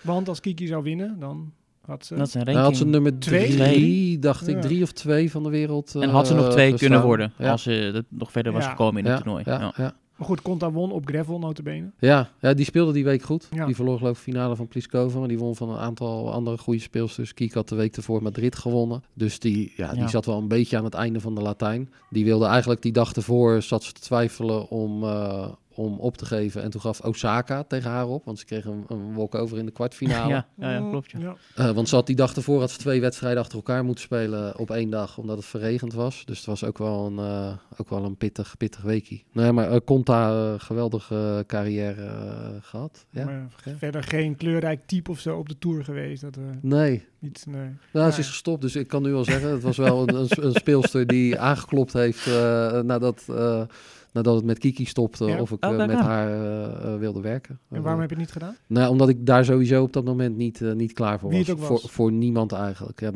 waren Serena? misschien één of twee waar ik een uitzondering voor gemaakt had. Oké. Nou. Eh, Dan zijn we er nu wel even benieuwd naar. nou, dat twee? had op dat moment denk ik Sabalenka en Sakari geweest, denk ik. Omdat ik daar allebei wel in geloof en ze ook wel gewoon hoog heb zitten als, Ja. als persoon. Stefan? Dat is bijna Sabalenka eh Ach, Raymond ben, geweest, want ja, hij is onze podcast Voorzitter van de fanclub. voorzitter van de fanclub Wel Sabalenka. Sabalenka. Ja, ja, ja. Ik noem haar oké, altijd. Oké. Ja, dan gaat geen podcast eh, eh, ja. Ja. Laat ik haar naam vallen. Dus ik ben Nou blij ja, dat jij haar laat vallen nu. Maar dat zijn de gesprekken natuurlijk zoals ze thuis met, eh, eh, eh, met mijn vriendin, Ja. vrouw, we zijn niet getrouwd, maar zo noem ik het wel, gegaan zijn. Van goh, wat nou als er een belletje komt? Eh, ja, in principe niet, maar voor die twee had ik zoiets van, eh, ja, Maar geldt dat nog steeds? Als ze nu bellen? nee, Nu zit je vast. ja. Ja, en dat heeft niks met papier te maken, maar met eh, hart. Ja. Ik ben eh, echt mega, mega blij in dit, eh, in dit team. Ik ga iedere dag met een dikke eh, naar mijn werk. En, en dat, weet je, dat, dat was met Kiki was dat ook zo. Hoor. Alleen het feit dat ik, dat ik mijn liefde voor het spel... Nou ja, je hebt het net een beetje gehoord en gezien. Met Ja, Tel en met Dennis ook. en met Bas. Weet Ja. je wel, onze fysieke trainer die ook helemaal lijp is van tennis. Ja, dat, dat we dat zo kunnen delen. En dat ik inhoudelijk zoveel met Dennis erover kan praten. eh, eh, dat vervult eh, mijn hart echt. Ja, Ik heb nog wel een WTA-dingetje. Iga Swiatek, ook een leuke speelster, denk ja, ik. Ja, ja. Die is ook gestopt met haar coach. Ja. Ja eh, fantastisch. eh, Die werkte heel lang samen. Ja, vijf jaar. Ik, ik las inderdaad vijf jaar. Ja, eh, fantastische samenwerking en ontwikkeling. En eh, sowieso ook echt een, een geweldige speelster. En, en wat ik zie ook, ik ken haar niet goed. Omdat to- ja, toen zij eh, opkwam, of echt wat meer opkwam, toen, eh, toen was ik eh, eh, van de WTA-tour verdwenen. Maar geweldig wat zij doet. Ook buiten de baan, weet je wel. Veel goede doelen. Ik zag van de week weer iets voorbij komen waar ze iemand helpt die, die ziek is of die, die behandeling Precies, nodig ja. heeft. Ja, echt geweldig. Ik Ben, ja, heel erg bezig met mentale... ja, daar natuurlijk vanaf het begin af aan open over geweest. Volgens mij al drie jaar dat, dat een mentale begeleidster echt in het reisteam ook, ook zit. ja, mevrouw Abramovic. Ja, ja. Ja. Nou ja, dat is natuurlijk echt, eh, ja, eh, echt geweldig. Maar dat is echt een ding nu, hè? Dat mentale gezondheid en zo. Dat, Ja. dat, dat was in jouw tijd, is dat, was dat minder? Of Ja, veel jij minder. hebt ook wel struggles gehad. Met Ja, ja ik, ik, ik heb struggles gehad, maar ja, mijn, mijn diepe struggles hadden echt met het, met het verlies van dierbaren te maken. Ik heb eigenlijk geen struggles op de tour gehad dat het me te veel werd. Ja, ik vond het reizen op een gegeven Mhm. moment lastig, maar ik denk dat iedereen op dat punt komt wanneer zijn carrière wat, eh, wat, wat, Mhm. wat minder gaat. Dus qua sportstruggles heb ik dat niet echt gehad. Ik denk ook dat deze tijd nog wel veel zwaarder is met, eh, met social media vooral. Ja. Ja, je kan wel zeggen van ik lees het niet, ik trek me er niks van aan. Maar als je echt heel hoog in de boom zit eh, of hoog op de ranking, dan krijg je het via via Ja. krijg je het toch weer te horen. Want dan stelt een journalist wel een vraag en die moet die vraag ook stellen. Maar ja, is echt wel, eh, is echt wel pittig. Weet je, als ik vroeger tweede ronde op Roland Garros verloor, dan kwamen er twee Nederlandse mafkezen op me af en die zeiden, je moet eens wat minder slicen. en nou ja, en dan, dan, nou ja, als hij net van de baan afkwam, moest hij je natuurlijk echt inhouden, weet je wel. Ja. Maar dan, dan zei je iets en dan zei je niet en dan liep je de tunnel in en dan, dan was het klaar. Ja, nu krijg je waarschijnlijk, als die wedstrijd op tv geweest is, krijg je honderd berichten van je moet wat minder slicen of je Ja. moet wat meer susvolley spelen. Ja. Of, of veel erger nog, met ziektes of doodverwensingen voor familie, als iemand er een paar knaakjes op verloren hebt. Echt, wel, eh, echt, echt, echt wel pittiger nog. Ik denk dat dat er echt nog wel aan, eh, aan bijdraagt dat, eh, ja, dat je, je, je vertrouwen gewoon naar beneden gaat. Natuurlijk met, met Kiki wel van redelijk van dichtbij eh, meegemaakt. Ja, die ging op een gegeven moment zelf echt van social media af. Mhm. Sterker nog, die ging van, die ging van WhatsApp af. Hè, want er zitten ook vaak eh, eh, heel veel goed, goed bedoelde dingen bij. Ja. Oh, die pak je wel even, hè, morgen. Ja, Ja. en dan moest zij dat potje weer gaan spelen. Weet je wel, ja. ja, daar kon dan ook weer een streep door. Ja, WhatsApp ging op een gegeven moment gewoon ook van haar telefoon af. Het is gewoon... Maar ja, het is een wel wereld, we gaan er niet omheen. Het is er. Dus je moet kinderen of in het opleidingstraject ook Ja. daar aandacht aan besteden. Ja. Hoe gaan we dat Ja. mee om? Ja, maar ja, je ziet hoe zwaar het is. Hè. Eh, we zien Osaka, weet je wel, eh, van Ja. buitenaf kan je ervan zeggen van ja, goh, eh, eh, Grand Slams gewonnen. eh, je doet wat je leuk vindt. eh, geld kan eh, niet meer op, tenzij je hele rare dingen gaat doen. Wat is het probleem? Nou ja, er is toch gewoon echt een heel groot probleem, want ik ben niet happy met mijn leven. Ja. Iets vrolijkers? Nou, ik heb nog wel een grappig nieuwtje. Oké, nou. Wij heeft weer te maken met, met. Oh. In Nigeria. Ben jij dan voorzitter van de Ja, ja. Nee, fanclub? ja, nou- of zover gaat het ook weer Nee, niet? nee, maar dat is gewoon eh, een Oké. grappig nieuwtje. Ik denk dat jij het ook wel kan waarderen. Want Ja. in Nigeria, of all places, is, eh, is iemand opgepakt die fraude heeft gepleegd door zich voor te doen als Iga. Oké. In Ja, Nigeria? Oh, in Nigeria. Ja, dat stond daar in de krant. Dus die staat tien maanden vast of zo. Dat je ook niet zo Dus wel eh, verwachten. identiteitsfraude. Oké. Iga Swiatek. Dus om dan te verifiëren wil je even een, filmpje van de voorhand eh, wil je zien. Die, Ja. ja. ja, Ja, nee, dus dat was nog wel opvallend. ja, Eh, fascinerend. En wat ik ook wel grappig vond, Ja. Maria Sharapova stond eh, op de rode loper in een jurk van Evian flesjes. Oké. Die dat wordt gesponsord oh, door natuurlijk door het Ja. water. Die was Ja. gemaakt van al die plastic flesjes. Oké. Het zag er best mooi uit. Nou, die kan natuurlijk ook gewoon wel veel. eh, Ja. Die kan veel, Kan veel hebben, ja. Je kan ook ja, door Como vuilniszakken gesponsord worden. Ja, dat niet uit ja, ja. Ik, ik heb het gemist, eh, inderdaad. Ja, dan heb je misschien ook Ik, gemist. dat, volgens mij wel, ik heb er wel, dat was een paar weken geleden, volgens mij met die première van eh, eh, de- King Richard. King Richard, inderdaad, Ja. van de film eh, over Pa Williams en, Mhm. eh, en, en Serena en Venus. Dat ze geloof ik met z'n drieën, eh, Maria Sharapova en Venus Williams en Serena Williams, dat ze gezellig daar stonden Ja. te kletsen. Ja. Nou ja, die hebben ook wel eens andere tijden. Ja. ja, dat was bij dat Met. Gala toen nog. Oh, dat was daar. dat was daar. was Dat daar. ze Ja. ineens verschenen er allemaal foto's, ook, Ja. ook vanuit de, de publieke toiletten, Ja. dat ze daar gewoon die selfies met elkaar zaten te nemen. Ja, het is grappig hoe dat werkt. Hè. Die, hebben dat, natuurlijk echt, die gunden elkaar echt het licht in de ogen. Niet toen ze speelden. Maar je hebt natuurlijk zoveel raakvlakken. Ja. Het is mooi van Roger en Rafa dat zij dat eigenlijk tijdens hun carrière al hebben, hebben, hebben kunnen delen eigenlijk. En Ja. dat dat dus ook samen kan gaan. Het, het nou, gigantische respect voor je tegenstander, maar elkaar nog wel Nou ja. eh, met al je wapens willen, eh, willen verslaan. Ja, Sharapova had in haar eh, autobiografie ook opgenomen. Een stukje waarin ze zei: Eigenlijk zouden Serena en ik beste vrienden moeten zijn. Ja, Dat staat erin, gewoon letterlijk. Dus dat, Ja. dat sluit aan op. eh, ja Wat jij die zegt, kunnen ja. natuurlijk praten over dingen. Ja, daar, daar kunnen wij van alles wat van Ja. vinden. Maar we hebben geen idee hoe het is om, om Serena of, eh, of, of Maria aan de dag te zijn. En wat er allemaal op je afkomt. ja. We hebben die film gezien, King Richard al. Ik heb hem, oké. Ja, we mochten hem eh, van, eh, was het Warner, Warner? Brothers, ja. Ja? Ja, mochten we op- bij hun op kantoor in Ah, wat mochten tof hem zien. zeg, hey. Ja, echt aanraden. Je moet hem, februari is hij pas in Nederland. Oké. Maar mensen, die moeten echt gaan kijken. Oh, geweldig. Ja. Dus, eh, nou ja, daar heb je misschien ook gemist dat Andriescu heeft een boek geschreven. Dat heb ik zeker gemist. ja, dat heb ik zeker gemist. Goh. Een Oh, kinderboek. oh nou, Ja. wel leuk. Ja, eh, zeker leuk. Ja. Bibi's Got a Game. Oké. A story about tennis, meditation and a dog called Coco. Oké, Nou, wat, dat wat is, grappig. eh, ja, dat is wel bijzonder. En is het duidelijk of zij het zelf geschreven heeft, of dat ze een paar ideeën gegeven heeft en dat iemand anders het geschreven Ja, de heeft? kans of, eh, acht ik iets groter in. ja. Maar, Nou ja, misschien ze, ze is wel heel veel geblesseerd. Ja, eh, ze had tijd. vaak. Dus Ja. ze heeft wel tijd genoeg om een eh, boekje te schrijven. ja. Is Ja. het Sven Groeneveld en is dat nog nog, steeds... eh, ja. Oké, Ja. oké. ja. Dus, Voor zover we weten. Voor zover we weten, ja. Oké, ja. Dus, maar wie wel stopt, is Paul Haarhuis. Stopt als KNTB-coach. Heb je dat nieuws meegekregen? Je bedoelt als eh traveling coach van eh, zowel Jelle Tim van Jesper Jong, eh, Tim van Rijthoven. Ja, dat heb ik meegekregen. Ja. Nou ja, het is wel opvallend nieuws, denk ik. Want de jongens deden het goed dit jaar. Ja. Allemaal gestegen op de ranking. Ja. Ja. Dus dat, maar dat kan jij niet combineren met tellen erbij? Nee, dat zou denk ik niet dat te je het samen met combineren Dennis zijn. doet, dat je denkt, nou, ik ben part-time. ja, alleen weet je, een, een, een, een deel van de reden dat wij dat zo willen doen is dat we ook af en toe nog thuis zijn.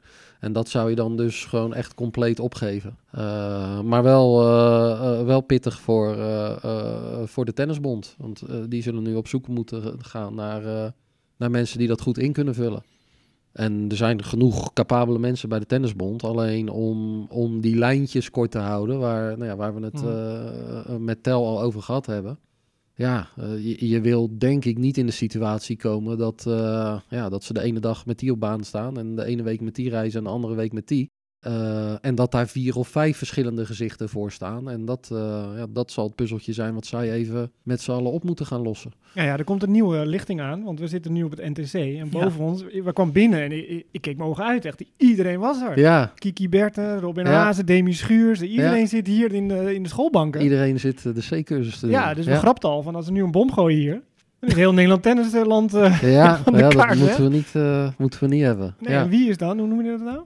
Design- Designated Survivor, ja. Ja. Ja. Ja, dat is als in, in de politiek, hè, als, de, als het kabinet of als de minister-president of zo eh, om, eh, om een of andere reden wegvalt, dan is er altijd iemand die niet ter plekke is bij zo'n eh, bij zo'n vergadering of zo. En die, eh, die Ja, valt hadden we. Abe Kuil maar aangewezen. Hebben we Abe hier Kuil, als, ja. Het is wel opvallend dat hij er niet is Nee, natuurlijk eh, vandaag. Dus eh, Ja. die Nee, maar veilig om, om, om terug te komen, wel superleuk dat, dat zij die cursus doen. Eh, weet je, ik moet je eerlijk zeggen, in het geval van nou ja, bijvoorbeeld een, een Robin Hazen. eh, eh, ik denk dat de, de cursus die ze nu versneld aanbieden, dat dat leuk is. Maar ja, als Robin bijvoorbeeld met jeugd eh, zou gaan werken, dan denk ik dat hij veel meer heeft aan een, aan een A-opleiding en een B-opleiding die hij nog niet gedaan heeft.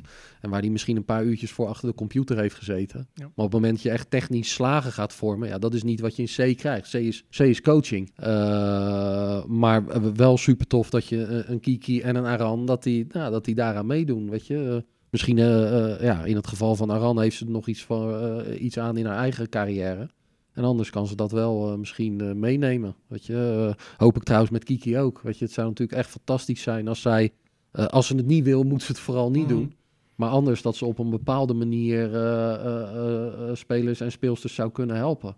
Nou, ze heeft aangegeven dat ze bereid is om, om iets te doen. Welke vorm is nog niet helemaal duidelijk, maar de telefoon staat Ja, aan. WhatsApp is weer nou terug. Ja, ik, ik, weet je wel, ze is, natuurlijk, eh, ze is natuurlijk zwanger. Maar anders, het had mij heel leuk geleken als zij samen met Elise Fed Cup eh, gedaan had. Weet je, ze kent die meiden goed. Ze kent de tegenstanders nog allemaal goed. Eh, Elise kent die natuurlijk ook, weet je wel. Dus die kan dat, die kan dat alleen. Of er zal een andere tweede captain zal erbij komen.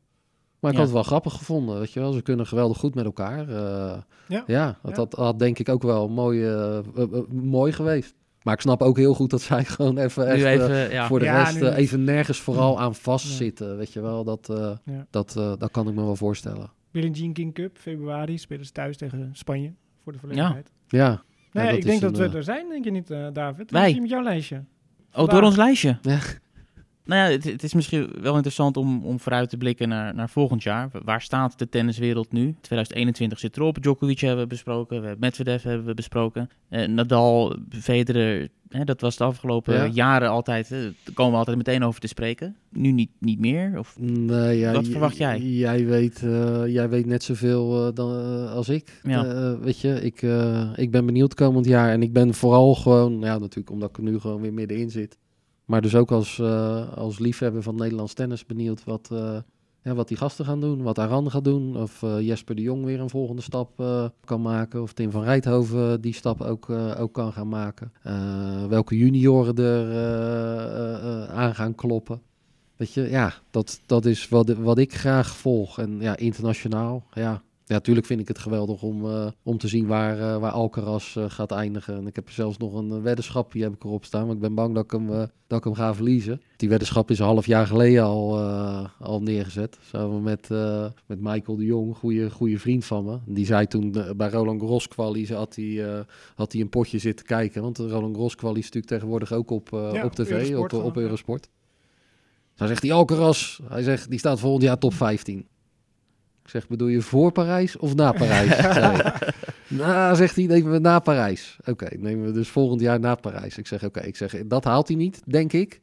Ik zeg, dus dan zet ik hem op 26. Maar ja, hij staat nu volgens mij 31 of 32, dacht Zoiets, ik. Ja, ja. ja, ja. Dus ik vrees dat ik, die, eh, dat, ik Ja. die, eh, dat ik dat etentje wel, eh, wel moet gaan nou betalen. ja, wij hadden tijdens die Next Gen Finals, hadden we het erover, speelt hij volgend jaar misschien de gewone finals. Ja, Als hij ja. zo doorgaat. Nou ja, als je natuurlijk de ontwikkeling van Sinner eh, daar, eh, daar ook eigenlijk zo oplegt, dan ja, ja, waarom zou het niet kunnen? Ja. Nou, Echt, vaak eh, zie je toch wel een jaartje of zo dat even een beetje stokt. Ja. Dat ze daarna er doorheen gaan. Hè? Ja, ja, Maar ja, je weet ja, maar, als je zijn als je zijn, ja, dat zeker. Maar als je zijn kwaliteiten ziet, is het af en toe wel echt, eh Het is bizar, Echt- toch? echt Alcaraz? angstaanjagend. Ja. De, maar wat is voor jou dan het angstaanjagende eraan? Want als ik zit te kijken, ik heb nog nooit iemand met zoveel energie of zo eh, gezien. Nee, maar ook, ook de power gecombineerd met de Ja. controle. En hij is er nog niet altijd, weet je wel. Je ziet nog wel wedstrijden waarbij het echt gewoon wat meer vliegt. Speelt natuurlijk ook met zo'n, met zo'n babelatje, waarin het nog wel even nog een stukje harder gaat. Maar ja, als daar dus nog... Ik moet zeggen, dat, dat vind ik vooral wel het interessante. Want je ziet bij hem dat hij met... Hij speelt met een bepaalde vrijheid. Weet je, waar, waar Sinner zie je echt duidelijk dat er patronen ingehakt zijn. En natuurlijk zijn die er bij Alcaraz ook ingehakt. Maar die komt af en toe ook ineens vanuit het niets langs de lijn. Weet je wel? Ja. Wat, ik, Ja. wat ik geweldig vind. Want dat is. ja, Intuïtie heeft hij ja, alleen de vraag is natuurlijk, eh, weet je wel, hoe dat zich straks ontwikkelt. Weet je, Robin Haas is hier ook alweer een keer voorbij gekomen. Ja, ik vind uiteindelijk dat die te veel buiten zijn intuïtie is gaan spelen. Die is, die is veel Ja. degelijker gaan spelen. Maar ik weet de tijd nog heel goed dat Robin opkwam. Want ja, daar, daar was ik zelf ook was ik een van de slachtoffers, weet je wel. Toen kwam ineens zo'n gozer die me ook nog eventjes opbelde van... jouw hoogste ranking gaat er als volgende aan. weet je wel. En dat, ja, ik, ik, kon dat, ik, kon dat, ik kon dat wel waarderen. Ja. Maar ja, die, die stond dan ineens een half volley van drie kwart vanaf zijn schoenveters weg te peren en zo. En maanballen spelen tegen Eh, Murray op ja, Open. Ja, weet je wel, echt totaal out of the box Ja. denken. En die gozer heeft natuurlijk geweldig brein. Alleen die is op een gegeven moment wel, vind ik, te, te degelijk gaan spelen. En hij heeft een fantastische carrière gehad. Maar het, het verrassingselement Ja. wat, waar hij juist zo goed in was... Ja, dat, dat is er voor mijn gevoel een beetje uitgegaan. Dat moet beschermd worden, dus Nou ja, het, het zou natuurlijk mega, ik zou het mega interessant vinden om eh, te zien wat, wat zij dus doen in de off-season. Ja. En het leuke is dat ik dat straks natuurlijk wel, wel weer ga zien. Want dan ben je op de Grand Slams of eh, een week voor het eerste toernooi dat in Australië begint. Ja, dan zijn er heel veel spelers. Ja, dan ben ik heel benieuwd wat daar dan, wa- wat, daar dan getraind wordt. Want ja, juist die intuïtie zou wel iets zijn wat, wat ik wel graag zou willen, willen bewaken. Want dat is echt exceptioneel. Want als, weet je, ik heb het met Tel daar ook wel eens over gehad. Het is natuurlijk heel goed eh, als ik een wedstrijd van Tel zit te kijken en ik weet waar iedere bal heen gaat. Want ja, dat hebben we dus getraind en daar zijn we van uitgegaan. Ja, dat moet dus beter worden. Maar het is misschien wel nog beter dat ik het af en toe niet weet en dat het goed gaat. Want als hij Ja. mij kan verrassen, terwijl ik iedere dag met hem op de baan sta, ja, dan betekent het dat hij waarschijnlijk bijna iedereen kan verrassen. Ja, En ja, dat vind ik dat Alcaraz dat wel echt he- heeft. Dat je af en toe zo zit van, wow, wat de fuck gebeurt er nou? ja. En het gaat gewoon goed. Ja. Ja, ja, dat heb je met Medvedev eigenlijk ook, vind ik. Wat gebeurt er nou? En het gaat nog goed ook. ja, ja alleen die, die speelt wel natuurlijk vanuit een bepaalde degelijke basis. Die speelt natuurlijk ook wel gasten echt heel ja. veel, Ja. heel veel stuk. Ja. Maar dan komt ineens inderdaad die tweede service. Of, ja. Ah, ja, weet je, voor tennisliefhebbers zoals, nou ja, zoals ons zijn er zoveel verhalen. Weet je, gaat Rublev, het staat 5-6, gaat hij dat volhouden? Ruud? Wel, Ruud? gaat Die Casper verrast Ruud- ons niet, hè? Nee, ja. Nee, pff, had ik ook niet verwacht, weet je Ja, wel. welke? Eh Botik zette hem natuurlijk echt wel redelijk makkelijk opzij op de US Open. Weet Ja. je, was vier Ja. sets. Maar ik, had, ik heb die wedstrijd gezien. Ik had niet het gevoel in die drie sets dat Ruud ook eigenlijk maar iets in te brengen had. Nee. Vond Boot gewoon echt de betere speler. Ja, vervolgens eh, gaat, gaat Ruud ook gewoon toernooi op hardcourt winnen. Dus ja, eh, een mega interessant eh, allemaal. Misschien wel grappig om die eh, ATP Awards even langs te lopen.